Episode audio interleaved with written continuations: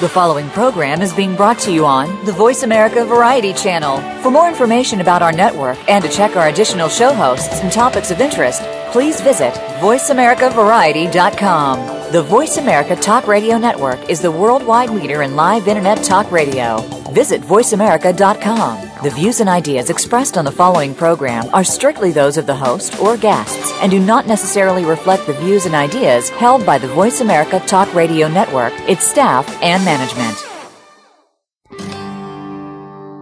Good night. Welcome to the Kathryn Zox Show. This informative and entertaining show will start your mornings off on the right foot. Here's your host, Kathryn Zox, your social worker with the microphone. Good morning. I'm Kathryn Zox, your social worker with the microphone. You're listening to the Kathryn Zox Show on VoiceAmericaVariety.com and World Talk Radio. This morning I have two guests. Coming up in the first hour is uh, coming up in this first half hour is Stephen Shapiro. He's the author of Best Practices Are Stupid: 40 Ways to Out Innovate the Competition. Stephen Shapiro is, and maybe some of you know him, is one of the foremost authorities on innovation culture, collaboration, and open innovation. Um, over the years, Stephen has shared his innovative philosophy in books such as 24-7 Innovation and the Little Book of Big Innovation Ideas. He has also trained more than 20,000 consultants in innovation during his 15-year tenure with Accenture. Second guest is Robert Mayer, and we're going to be talking about his new book, How to Win Any Argument Without Raising Your Voice, Losing Your Cool, or Coming to Blows. And he talks about it in business, uh, and many, and Larry King says this this will be one of the most important books you've read in a long time. So maybe we can apply some of these how to win an argument at our Thanksgiving dinner, our Thanksgiving table. But first, best practices are stupid. Stephen M. Shapiro, welcome to the show. Nice to have you on this morning. It's great to be on, and happy Thanksgiving. Happy Thanksgiving. Okay, I thought best practices, we have to start out with this, and I'm a social worker, not a business person, uh, or good things, that we need best practices in order to have certain standards for people, so that if you're doing something in business, there is a kind of a, a formula for most people to turn to, or a doctor if he's treating a disease turns to his best practice. If someone has pneumonia, there's certain drugs that he or she will give to you. So this is kind of a you know best practices are stupid is uh tell I mean that's a, a I guess quite a statement and uh so explain that to us. Well, I think the examples you gave probably best practices are a good thing because clearly we want to be prescribing the right medicines and doing the right things. But in the name of innovation, I mean, if you're if you're looking, if you're a or competitive organization that's looking to grow, and you're just replicating what everyone else does, then you're just in the middle of the pack. So the question is, where do you apply best practices? More importantly, where should you not apply best practices? And also, you need to recognize that what works for one organization might not work for another organization because they have a different culture, they have a different philosophy, they have different funding. So there's a lot of different reasons why it will work in one organization but not another. Right. Stephen, give us an example because I know you mentioned in the book, and you just said it really, you know, it, what works in one uh, culture, business culture doesn't work in another. And now that we're doing business all over the world, you really do have very different cu- cultural differences. So I guess you do have to be creative and innovative and how do you know when to do that though? What do you do? You know, obviously you have, say you have 40 ways to out innovate the competition. Shall we, you know, how do we start? Well, I mean, the first thing is to, to take stock of what your organization does, what, what its strategy is, and how it wants to differentiate itself from the competition. Uh, it, it's also, here's the thing is when everybody talks about innovation, the first companies they turn to are Apple or Google or 3M, and they say, hey, we want to do what they do. And what they don't recognize is that your employees aren't the same, your, the way you run your business isn't the same, and even why these other companies do what they do is not necessarily the reason why you think it is. For example, Google gives their top engineers 20% of their time to work on anything they want, but this wasn't done in the name of innovation. This was actually done in the name of retention because they were losing these people to competitors and they wanted to create an environment where they'd want to stay. So we need to understand the why companies are doing things also. So how do we evaluate our ordinary businesses? Let's say take a business where you employ 50, 100 people, for instance. You know, you're not Google, you're not Facebook. You know, everybody wants to do be a billionaire like Mark Zuckerberg. How did he do it? He obviously is innovative and has changed the world, but you know, most of us don't fall into that category. So we said, you know, we have a business, as I said, Um, and you can give an example of a type of business, perhaps, you know, how you would start and what you would do to be innovative in a particular, I don't like to use the word ordinary, but one that would, you know, that we could relate to. Well, I, I think a couple of things come into play. First of all, you need to recognize what it is that you want your business to be about. And every company is going to have different values, they're going to have different objectives, and different ways that they want to compete in the market. Uh, the, to me, the single most important skill, which is related to that, though, is we need to become better at asking questions. If you look at the way most organizations run, what they do is they say, well, we need to do this, we need to do that. They start copying what someone else has done. And they don't step back and ask themselves, well, why are we doing this? Is there a better way to do it? And what are the things that we need to be solving that are unique to our organization? Now, so, for example, I was working with this one small service organization, and uh, it's a reasonable sized company, but not a, a huge one. And we asked a very simple question, which was, you know, how do you compete? What is your differentiator? And they said, well, it's our it's our product strategy, our pricing. What we do is we have these great uh, offerings that we make, and they offer service contracts. So my question to them was, okay, how long does it take for your competition to replicate what you've done? And they said, on average, two weeks. So that's not really a differentiator if their competition can replicate it in two weeks. So we dug digger to really figure out, well, what is it that sets them apart that someone else can't replicate? And then once we understood that, we could help them understand what are the questions they need to focus on in order to be able to really accelerate their innovation efforts. So would you say that's the success of a Bill Gates or a Mark Zuckerberg or a Steve Jobs because they were able to do that?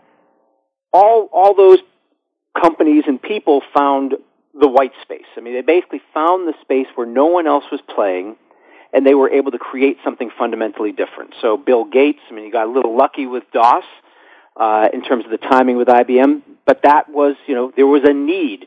If you look what Steve Jobs has done with Apple, he's created a completely new paradigm for interacting with our devices.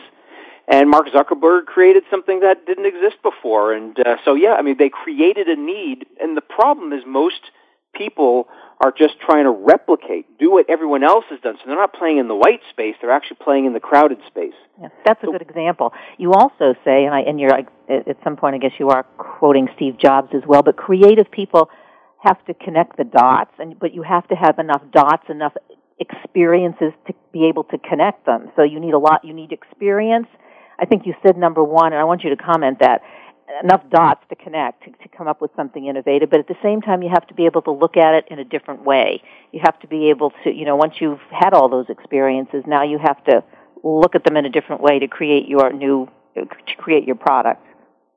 Absolutely. I mean, so, you know, Steve Jobs says that he uh, created sort of the metaphor for what he's doing by looking at calligraphy and applying that concept and its simplicity to the, the computers. Obviously, he also looked at the work that was being done in, uh, in uh, Xerox Palo Alto Research Center, but he had some fundamentally different questions. I mean, the way the mouse was developed by Apple is just a really interesting story because the mouse that was developed by Xerox was, you know, it broke quickly and it cost thousands of dollars. And basically, the question Steve Jobs had tasked his team with is how do we create one that will last for a certain amount of time, that will cost a certain amount of money, fundamental paradigm shift in the way that would work. So we need to be able to make these connections, and that's really what it's about. It's not about expertise. Because, in fact, one of the points I make is expertise is the enemy of innovation. If you are an expert in something, your natural inclination is going to be to do it the way you've always done it. So what you need to do is step back and look at, well, how do I learn from what somebody else has done in a different space? And how do I connect those types of experiences together?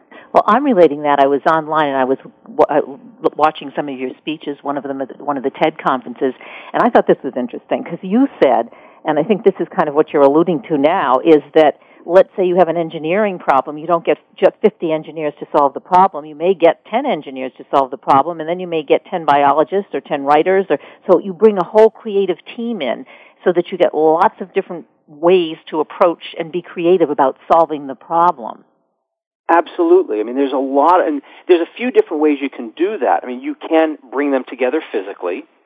You can uh, you can do them virtually through some form of crowdsourcing, where you actually pose a question and say, "Hey, anyone who can provide a solution, you know, we'll pay you money for your solution. Or you can think about the question differently. And so what we're really looking to do is be very, very deliberate about trying to make those connections. I'll give you a very quick example, which I love, which is uh, a toothpaste manufacturer wanted to develop a whitening toothpaste. And as they were developing it, someone asked an interesting question, which was, well, we're making, trying to make teeth white, but who else makes whites whiter?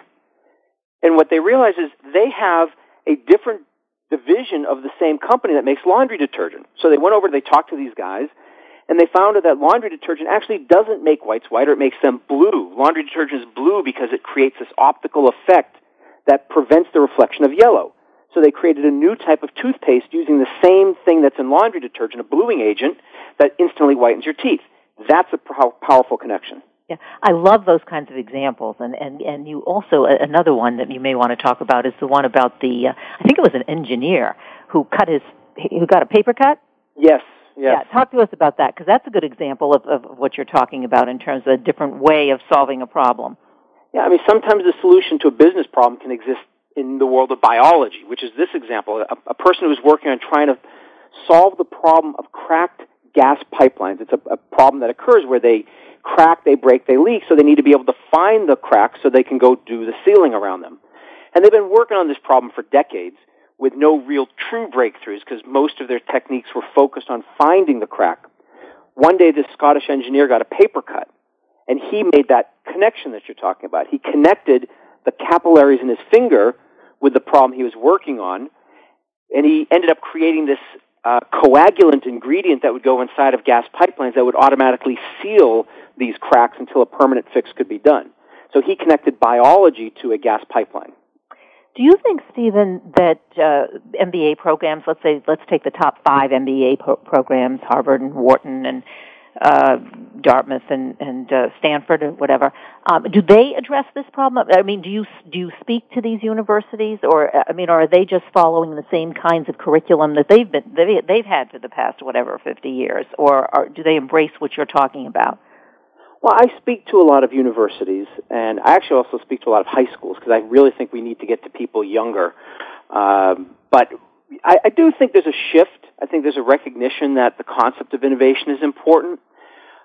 I still think, though, it's a very reductionist mentality, and it still comes from the realm of, of expertise. There, there's, there's still this prevalent model in the belief that the more we know about a topic, the more we can innovate around it. But if you look at some interesting research that was done, actually by a Harvard Business School professor, he looked at 17,000 patents and found that although most of the patents were what I'll call derivative or adaptive patents, that is, they were built on some other patent, there were a, bunch of breakthroughs, I mean, totally new, uh, totally new inventions. And what he discovered was, of the things that were fundamental breakthroughs in every situation, they were solved by somebody from a different domain of expertise or from multidisciplinary teams. So, like with the gas pipeline, it was solved through the lens of biology. Uh, and if you looked at it, they found that nanotechnology was solving chemistry problems and things of that nature. Those were the breakthroughs, and that's, I'm not sure, something that's taught enough yet. Uh, as you're talking, I'm thinking about, well, what about the cure for cancer? Maybe we're going about it in the wrong way because who's doing it? Who's trying to to find the cure for cancer? Researchers, and I'm thinking of you know breast cancer, and and we haven't seemed to made too many strides in the past well 20, 30 years, right? So, or do we have the wrong people going at the problem? It might be. I don't know if you saw this. Is a very interesting thing that was just released uh, having to do with AIDS research. And they've had, you know, molecular biologists and others working on this problem for, for decades now, and they finally cracked the code. They finally cracked the code on the way the AIDS virus, virus replicates itself, and the way they did it was actually by creating a video game called Foldit. And what they did was they had, I mean, they just opened it up and they had 250,000 video gamers playing this game where they were actually just folding molecules, and every time they would fold it in a way that created something that used less energy, therefore it became more efficient and had a higher likelihood of replicating, they would get points. If they folded in a way that didn't do that, they would lose points. And in this process, they were able to basically crowdsource a significantly better understanding of the way some of the enzymes work with the AIDS virus. And that was a major breakthrough. It came from video gamers. And when did this happen? Is this something that recently happened? This happened within the, I mean, it was just announced uh, in the news just, I think, last month. I mean, this is a very recent thing. Uh, and I think we're going to see more of this. I think we're going to see more use of uh, crowdsourcing and collaboration and things of that nature to tackle these complex problems. They're not going to be solved in the laboratories. They're not going to be solved by the researchers. They're going to be solved by the masses who are able to look at the problem from fundamentally different perspectives. So you talk about going into the high schools, which is important, and I agree with you because that whole, you know, to get away from that look, looking at authority and, and, and expertise is the only way to solve a problem or be efficient at what you're doing, but you have to I don't want to say think out of the box. I don't that, but you have to be able to to be creative and innovative in the way that you're talking about. So, how would you do this with young with high school kids, for instance, helping them to use the computer or the internet in this kind of a way? What do you when you go in and you do a program? What do you tell them? Well, I think they're actually very great at using the internet this way. They're naturally inclined to do that. Unfortunately, what happens is in the schools is we try to get them to replicate what everyone else has done, and replication is not innovation. So the thing where I start, and I've actually done this with a number of schools, it's actually a lot of fun, is I have a game that I've developed which helps people understand what their unique contribution is to innovation. It's called personality poker. And this personality poker game is something I've played with high school students around the country, and it helps them understand how they contribute to innovation, how they detract from innovation, and who they should be partnering with that they would not naturally be inclined to partner with if they want to develop something new. And this helps them think much more entrepreneurial, which is really the skill that I'm trying to instill in them. Give us an example, uh, an example that would, you know that you actually give to the, to the to the students. Um, so there's a, a couple things that we'll do, and, and the, the, the objective of this particular game is to recognize that there's four pieces to the innovation process, and we need all four, and all four require different people because each of those steps require different styles. So they're, for example, very analytical people who will be very good at understanding what are the problems we should focus on. There's creative people who will be great at finding solutions to the problems. There are great implementers and executors who will get the things done. And then there's the people who are great at relating to people. And if they understand that and what their role is in innovation, then they can say, okay, well, I'm this, this creative person. And it's important to recognize creativity and innovation are not the same thing. I'm a creative person, but I chase bright, shiny objects all the time. I get excited by novelty, which means I need to partner with the person who's typically going to annoy me, which are these planners. I mean, they love organization and structure. I find that limiting, but I also know it's the key to me getting anything done. And that's the first step is for the individual to understand what's their blind spots in terms of how they prefer to innovate. And one of the things that, that, that I've learned over the years, I think that people uh, tend to, when you're in a managerial position and you're hiring people, managers tend to hire people like themselves. So this is kind of just contrary to, to, doing good business or being creative in your business, right? I mean, but isn't that true? Um, so you really have to take a look at yourself, as you say. And, and I'm analytical. I don't want to hire somebody who's analytical. Or I don't want to go into business with someone I need who has the same skill that I do, right? Is that? But that's a mindset you have to get away from. You're absolutely right. And one of the one of the tips is hire people you don't like. And the point is that organizations in the past have always hired people who fit the mold. And there's a reason for this. I mean, in the past, efficiency was the name of the game. So if people think like you, you will get things done more quickly. But the problem is if everybody thinks the same way, it's very difficult to move in a different direction.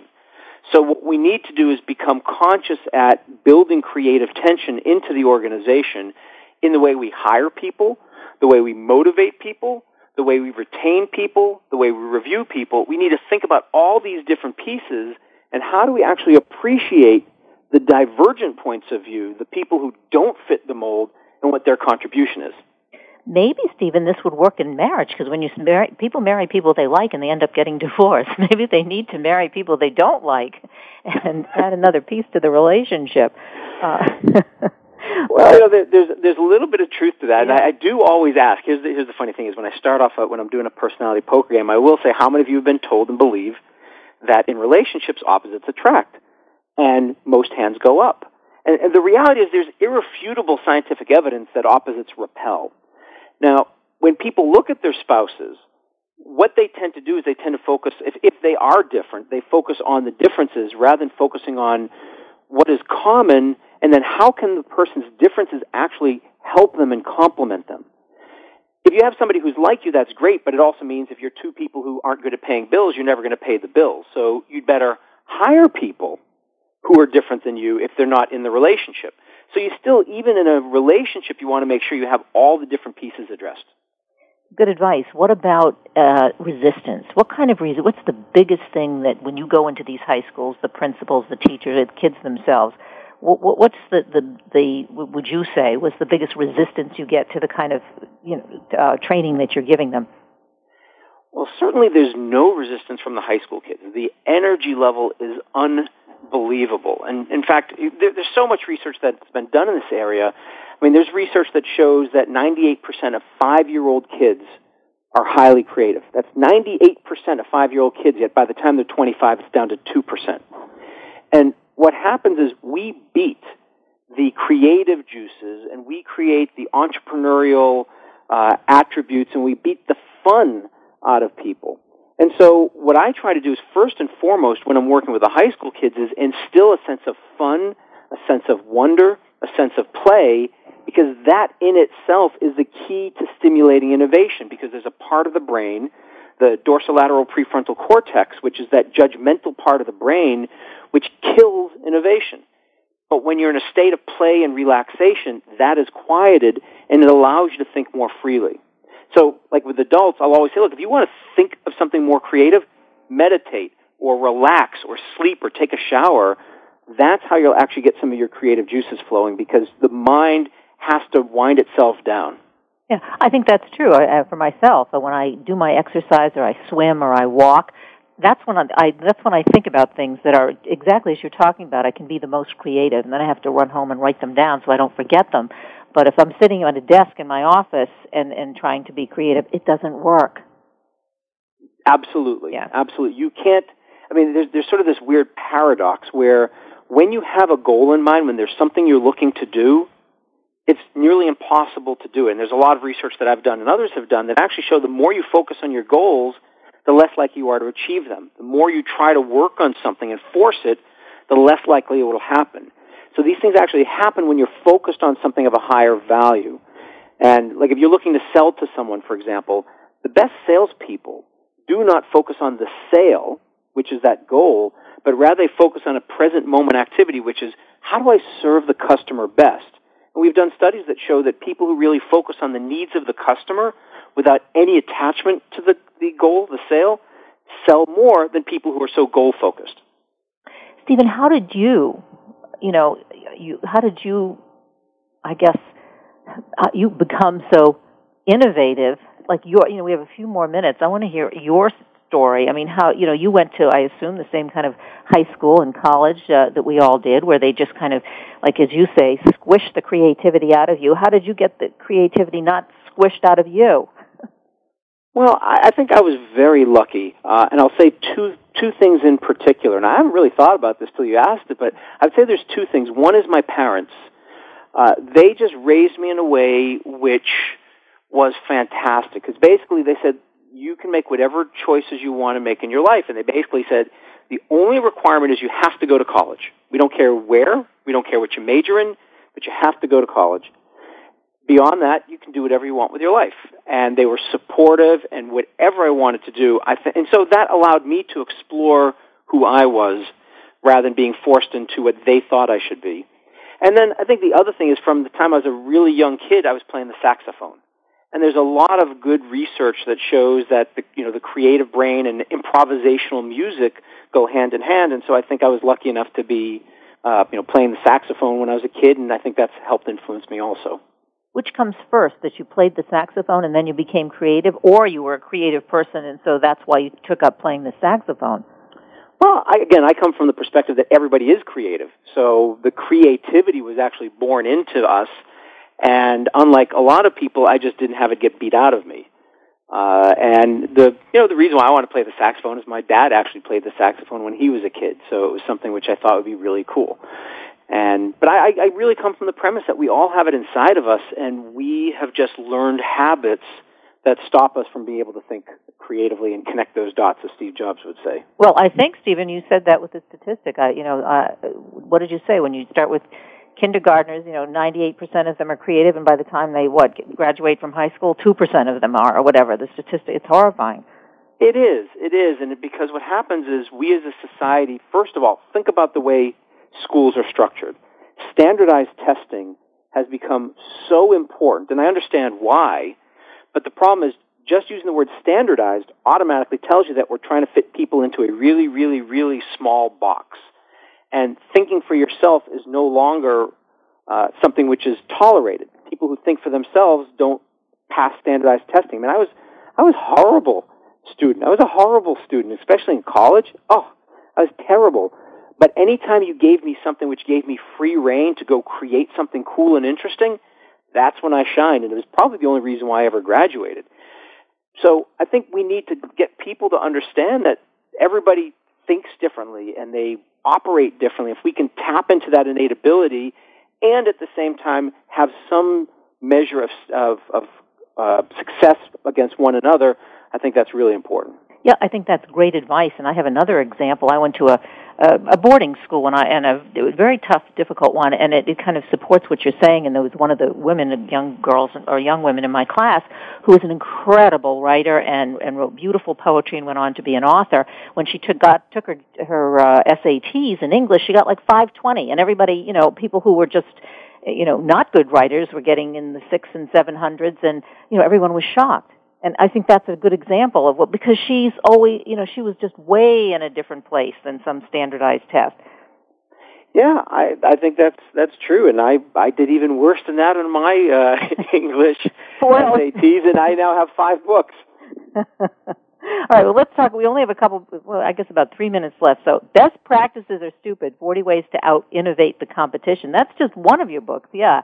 Um, and you can go to your website, Steve shapiro.com, right? Right, and you two websites here, though. Um, stupidpractices.com as well. Right. Yeah. So to catch up with what you're doing, when's your next lecture? Uh, I am doing something in Washington D.C. next week, and then uh, what I love is this is the time of year when most companies sl- things slow down a little bit, and so it gives me a chance to reflect and prepare for 2012. Great. Well, it's been great having you on the show today. And uh, as a, again, best practices are stupid. Forty ways to out innovate the competition. And there's a lot more in the book than we had an opportunity to talk about, but. Uh, uh, it's really inspiring. Stephen M. Shapiro, thanks so much for being on the show. Oh, it was my pleasure. Thank you. It's great. Bye now. have a good Thanksgiving. Thanks, you too. Uh, coming up next is Robert Mayer. Robert Mayer is the author of How to Win Any Argument Without Raising your voice, losing your cool, or coming to blows. And a lot of people um, have difficulty with that at this time of year at Thanksgiving when all the family comes together and you've got blended families and you've got families where there's only two people sitting at the Thanksgiving table and sometimes you have ten from or more from very different kinds of families. So it is a real challenge. But he talks not only about getting along with uh, with family and friends, but uh, Robert Mayer is also a lawyer and he, when he talks about how to win any argument, he's also talking about how to win any kind of a negotiation as well. So this has, you can apply this to business, coworkers, bosses, families, all of those things. Um, I'm Kathryn Zox, your social worker with a microphone. You are listening to the Kathryn Zox Show, and you can listen to us live every Wednesday from 10 to 11, and then we put the show up at the end of the day, and it's archived, and you can listen to it anytime. Don't go away. We'll be back in a minute.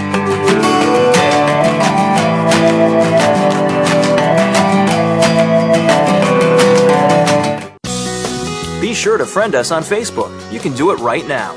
Visit facebook.com forward slash voice America or search for us at keyword voice America.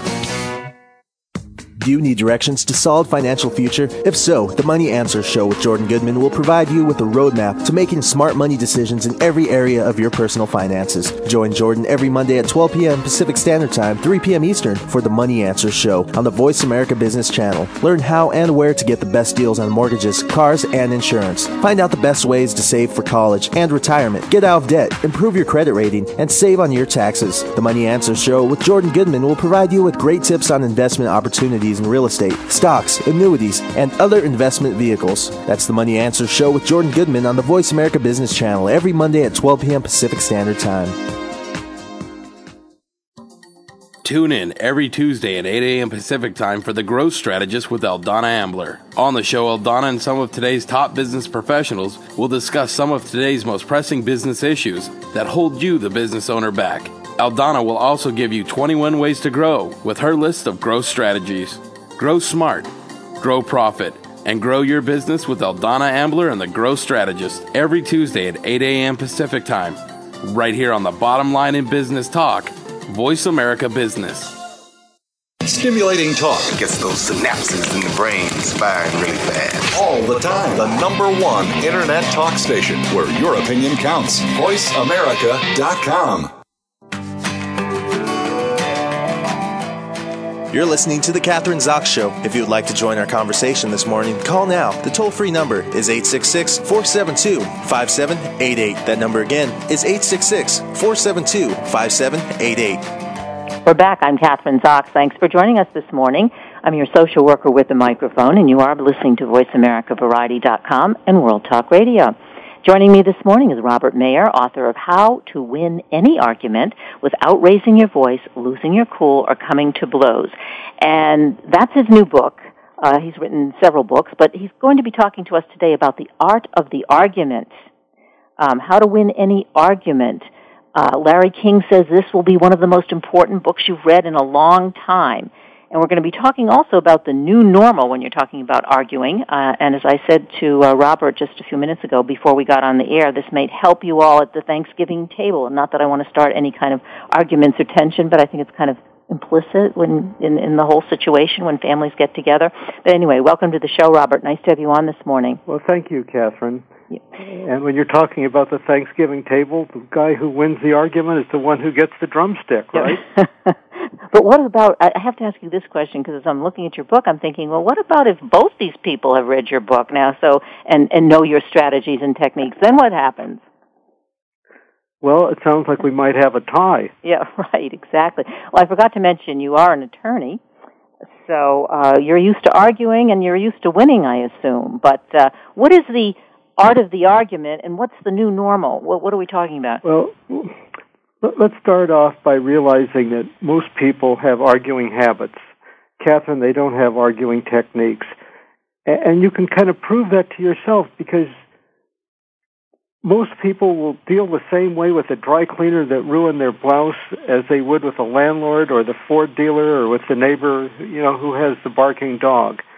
So you start off by realizing that even though you think that you have it down cold and that you're a sophisticated arguer, not really. You just have habits. So once we can get past that, so that people are receptive to the notion that they have a lot to learn, we talk about the traps and the mistakes that they make. And, you know, most people believe that somebody who's acting emotionally can be persuaded by logic.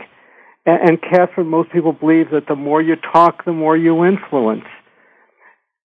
And most people tend to deal with impossible people by being impossible back. They interrupt and they raise their voice. They overgeneralize by saying things like, Kathryn, you always, or Kathryn, you never or, or they become very disparaging. You know, Kathryn, you don't understand. What's your problem? Or, Kathryn, why can't you be reasonable?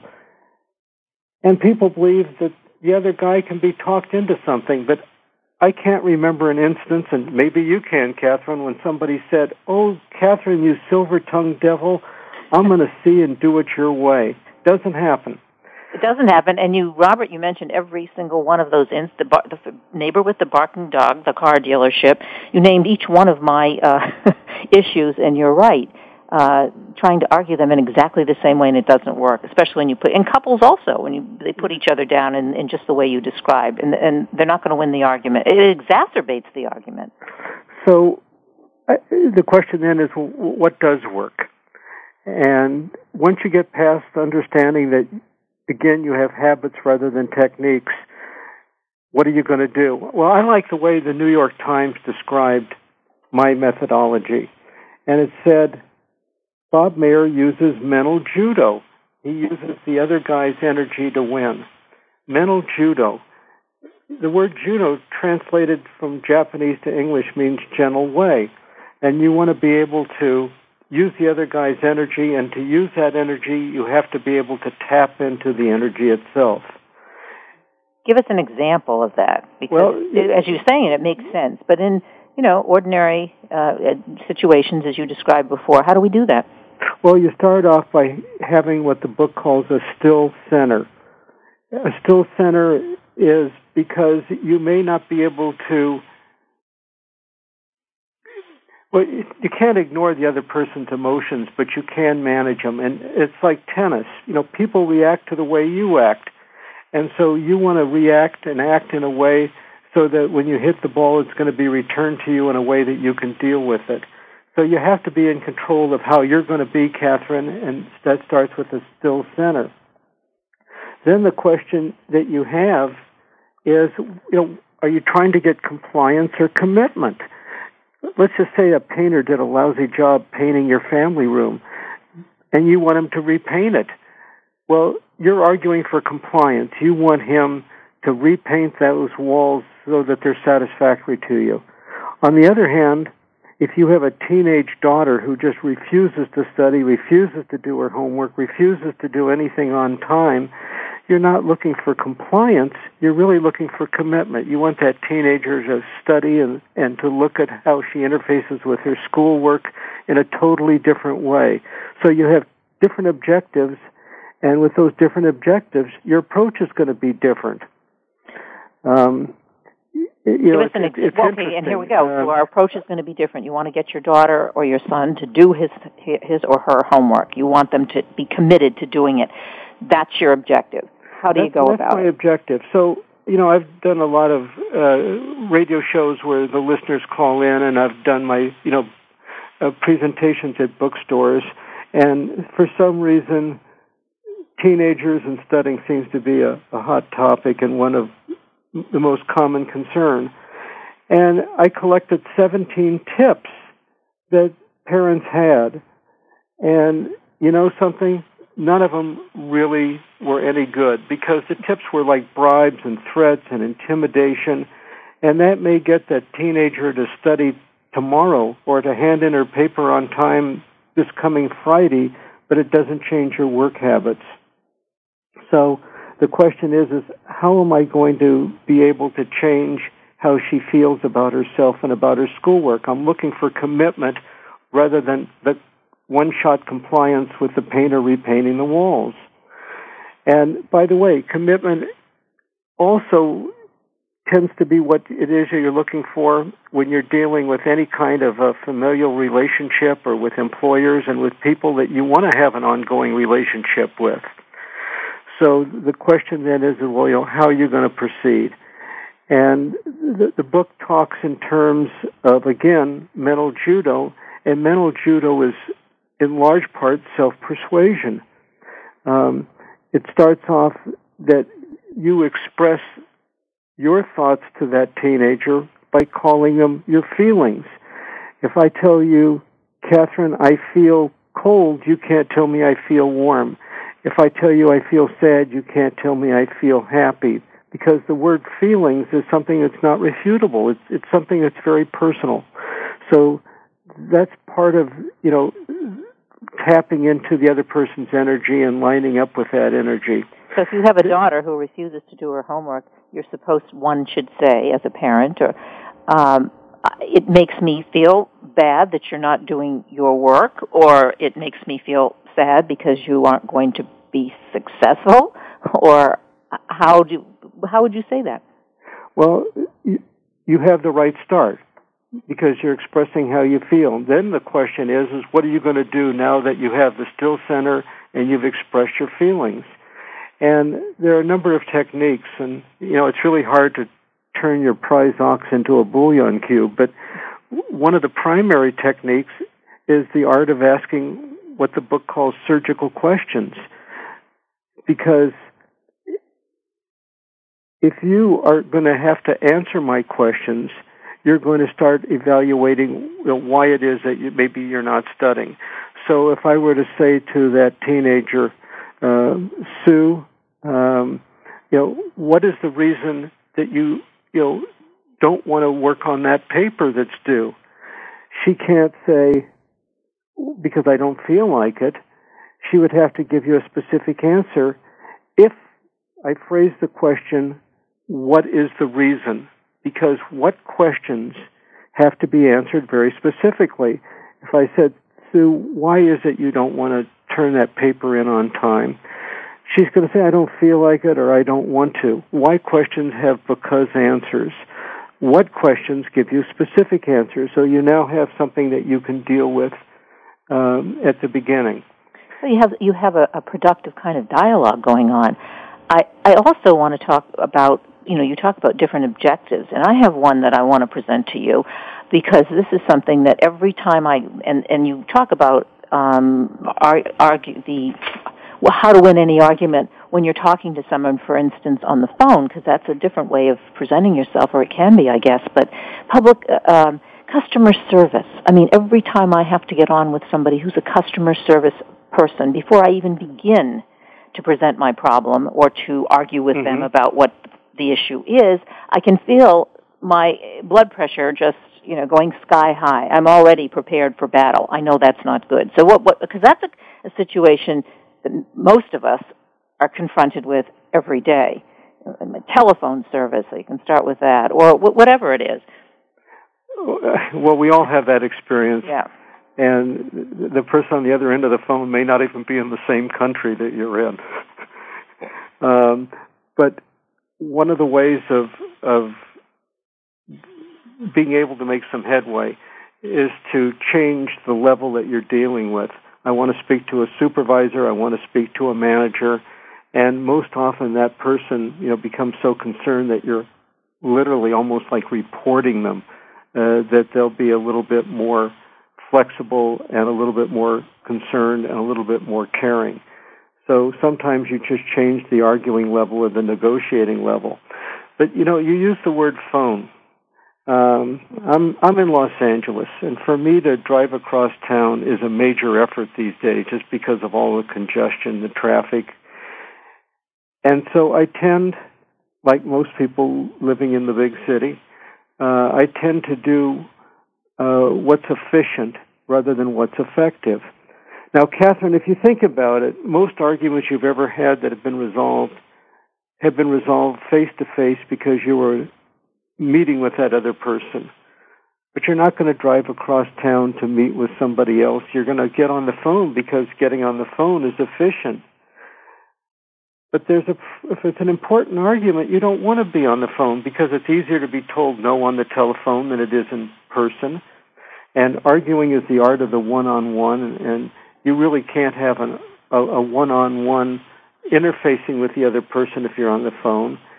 And phone conversations tend to be much briefer than in-person conversation, and so Kathryn, they're more competitive, combative, and it takes a lot of patience to be a good listener, and you don't know if that other person is even, you know, somebody that you're getting through to. And so, if it's something that's important, it may be worth it to get in the car and, and see that person. And, you know, conversely, Kathryn, we have the same problem with email. Email is really great, but, you know, if you're going to express your feelings in a writing, you know, emails tend to again be very brief and to the point, and they don't reflect what you're all about. And when you think of the art of the one-on-one, you know, you're always more than just the messenger. You actually are part of the message. And I was thinking about that when I was writing the book, and I realized that the concerts that I go to, that I enjoy the most, is where the concert artist actually, you know, talks to the audience a little bit between songs. That way, it's not like just sticking a, a, a, DVD or something in a in a recorder and and hearing the album. But what you're saying is, I think, Robert, is that I mean, there are situations where you just can't. I mean, there are maybe two kinds of situations where you can have a connection, a one-on-one. You're actually there. It's not a phone or virtual connection, and those are two different things. But mm-hmm. I think mm-hmm. today we have to deal with most of this, or much of the confrontation that we do have is on the phone or on the net or um, and so we don't have the opportunity to meet someone face to face. And that well, can be really frustrating. And as you say, even with people now, you're having to deal with people in different countries that you have to struggle to understand what they're saying. That's and that's even and that's frustrating. that's frustrating as well. Well, you're not going to you know, jump on a plane and fly off to Brazil no. to talk to somebody because your uh, internet isn't working properly. But I'm talking about bigger, more important issues. And just to consider, you know, do you want to do what's most effective or are you going to do some shortcuts and do what's most efficient? And most people, you know, are not that reflective. And I'm suggesting that they, that they should be. Um, let's talk about the personal. Let's talk about uh, Thanksgiving because I, I can't tell you how many friends, relatives, colleagues, you know, weeks before are anticipating like the, the arguments that are going to come up at the Thanksgiving table. Um, that's the reality. And how do you resolve those? Now there you are face to face. You're face to face with the ones you love your, and your enemies and you're all sitting in the same place and you're supposed to be enjoying yourself. That's the objective. So how do you, let's maybe give us some hints as to how to handle that or how to win any well, argument in a positive way. You know, to, to, to begin with, um, the, the arguments that are around the Thanksgiving table hopefully are more about politics and sports rather than personalities who are at the table. But you know, the, you have the typical family arguments that come up during the holidays, like you know, who are you going to invite to spend the holidays at your house? Uh, who are you going to invite to your party? Whose house will you go to for Thanksgiving dinner? Your son or your daughters? And at what age do you stop giving gifts to grandchildren and nephews and cousins? And do you still send gifts to the nephew who never sends you thank you notes? And those are the kind of typical small family arguments. Um, but when you're talking well, I have about, to stop you as a social worker, though. They may be small arguments. They seemingly appear to be not very important issues, but families break up over that. Families actually, they won't have Thanksgiving next year with the family member they got in the argument with about uh, who's cooking what. You know, one wants to cook the turkey, but the other one does. And it, and families actually separate over those seemingly very small issues. Well, let's talk about how you can resolve issues uh, uh, that are, that involve family. And let's just take it out of who's going to bake the turkey, but make it a little bigger. Let's say you're talking about going on vacation with your spouse, and uh, uh, your spouse has a job that keeps her in her car because she spends the day going to various customers' offices, and and maybe she's always on the go, and uh, her lunch might be a quick lunch of power bars and she wants to spend the vacation on the beach and she wants good food and wants to stay at a high rise luxury hotel and she wants entertainment and maybe dancing because she's had it you know being cooped in that car driving all over town. And let's say that her husband is saying i don't want to do that. I've had too many business lunches and i don't want to be in a high rise hotel because i sit around pushing elevator buttons all day to get to my office and and to other people in the in the uh, in the building. And my dermatologist said I shouldn't be spending that much time in the sun.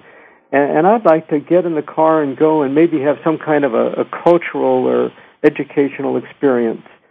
And so that's kind of a typical bigger argument. And so each of the spouses is making demands and counter demands. And there are certain things that they clearly disagree on. Endless hours versus sightseeing and big hotels versus no high rises and gourmet dining versus simpler meals and uh, entertainment versus the cultural experience. better but what to stay the home. seldom do in resolving that kind of an issue is they don't realize that they have certain shared needs. And those shared needs are, you know, Kathryn both want to get away and they want to share an, a vacation they can enjoy together and they want to be gone maybe a week or two and they don't want to harm their relationship. Now, when I gave that type of a situation to my workshop students, 90% said, oh, the solution is separate vacations. But if instead of looking at separate vacations as the quick and dirty answer to that kind of an argument, you would maybe look at how those interests can be reconciled. And maybe if they were to look at their interests and how they could be reconciled, a cruise might be perfect because you have the high-rise luxury.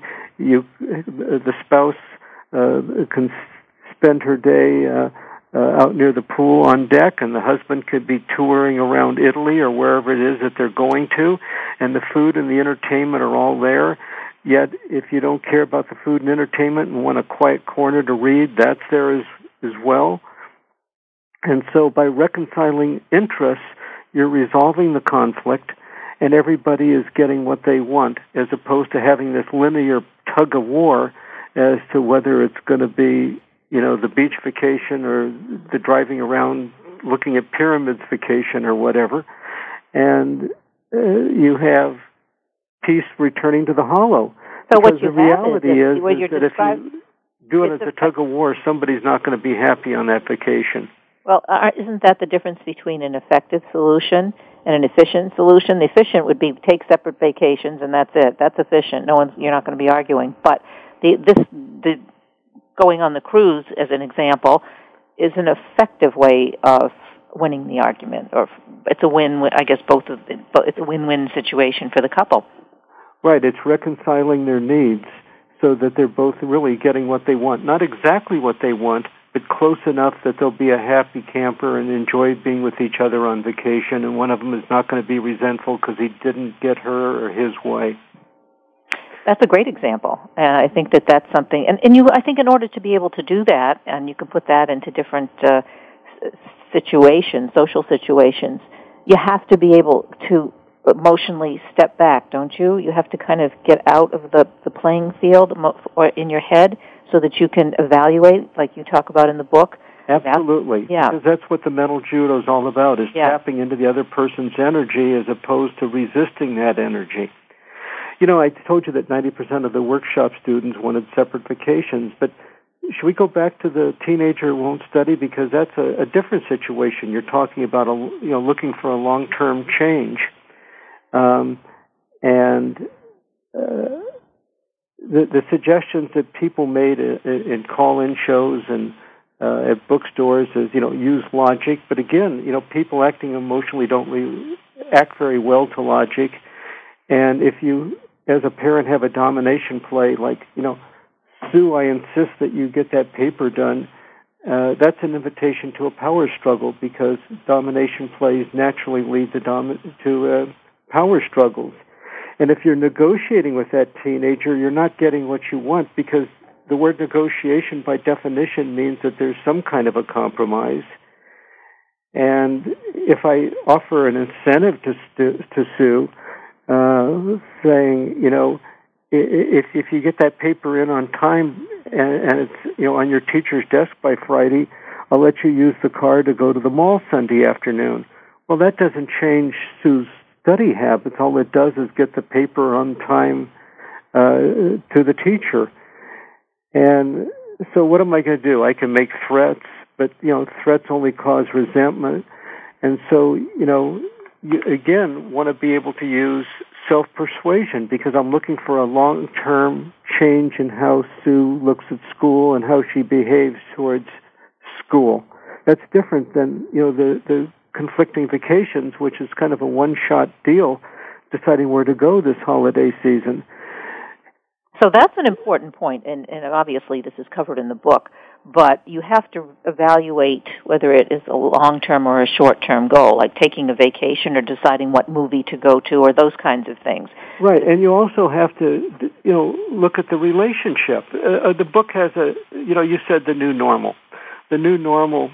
Uh, the, the book just came out with a revised edition where there are a couple brand new chapters that the publisher requested. And the publisher said, you know, Bob, conversations are tougher people are more difficult. It's all part of you know the new normal and the recession and harder times. Uh, how are you going to deal with that? And I said, well, you know, one way of dealing with it is to realize that if necessary, there what the book calls heavy metal moves, which is moves that um, that get compliance, um, and those heavy metal moves, though, may alienate the other person. Uh, they impact the relationship with the other person. So you have to really appreciate the fact that uh, you may be able to get what you want using these heavy metal moves, but it may not be to your best interest. So I, I think that's an important point, though, with the new normal being that we are, at least in this particular time, we are people are under a lot of stress. So that creates a lot of anxiety, and obviously, then that creates a lot of this kind of negative trying to get arguing that you talk about, and so you're you it's real i guess it's really important then to follow some of the the script that you have in the book because of this because of the stress that we are under. I mean the economic stress and things move more quickly is also i think that that's another part of it. Communication is much faster. Uh, things are expected to be resolved quicker than, than than they used to be. So you've got a lot of factors there that affect the how we win an argument. You're right on. And and so uh, again uh, you have you know, the the lower key, uh, more gentle way of winning an argument uh, uh, that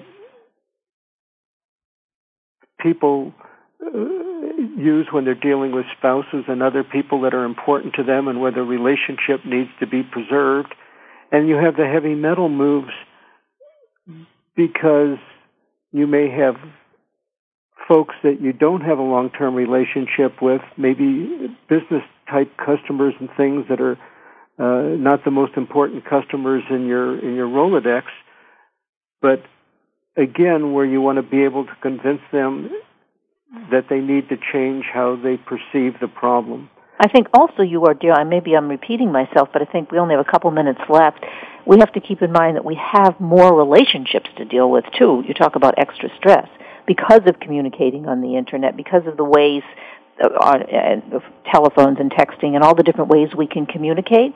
So we are constantly confronted with these, with more people, more arguments, more stuff we have to deal with.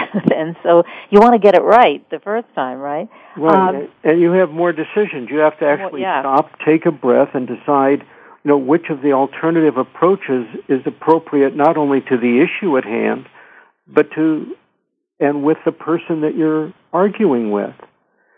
Uh, but we have to say goodbye. We only have a couple minutes left, so I do want to uh, mention your book again, How to Win Any Argument Without Raising Your Voice, Losing Your Cool, or Coming to Blows. Robert Mayer, who um, is a pro at this, conducting negotiations, mediation, um, and maybe some of you, you know, have seen you on uh, CNN and Weekend Today in New York. So um, you're out there. Um, I thank you so much for being on the show. Yeah. So really, it is. It's a handy little book, and uh, I can, it, I, I will uh, recommend it to uh, not just my audience. Well, thank you, Kathryn. And people who want to know more about the book and uh, maybe even see a little bit of its text should go to the website thewaytowin.net thewaytowin.net. Thewaytowin.net. Thank mm-hmm. you so much, Robert Mayer. Kathryn, I thank you so much and have a good Thanksgiving yep. and a good holiday. Thank you. I, um, I'm Kathryn Zox, and you're listening to The Kathryn Zox Show. You're a social worker with a microphone on VoiceAmericaVariety.com and World Talk Radio. Have a great and happy Thanksgiving, and uh, hope you enjoyed the show the morning, this morning, and uh, we'll see you next Wednesday. We hope you have enjoyed today's episode of The Kathryn Zox Show. You can listen live every Thursday morning at 7 a.m. Pacific Time on the Voice America channel. Want to know more about Kathryn? Visit her website at www.kathrynzox.com. Be sure to join us next week for more interviews and great conversations with Kathryn Zox. Thanks again for listening to the preceding program brought to you on the Voice America Variety Channel. For more information about our network and to check out additional show hosts and topics of interest, please visit VoiceAmericaVariety.com. The Voice America Talk Radio Network is the worldwide leader in live Internet talk radio. Visit voiceamerica.com. The views and ideas expressed on the preceding program are strictly those of the hosts or guests and do not necessarily reflect the views and ideas held by Voice America Talk Radio Network, its staff, and management.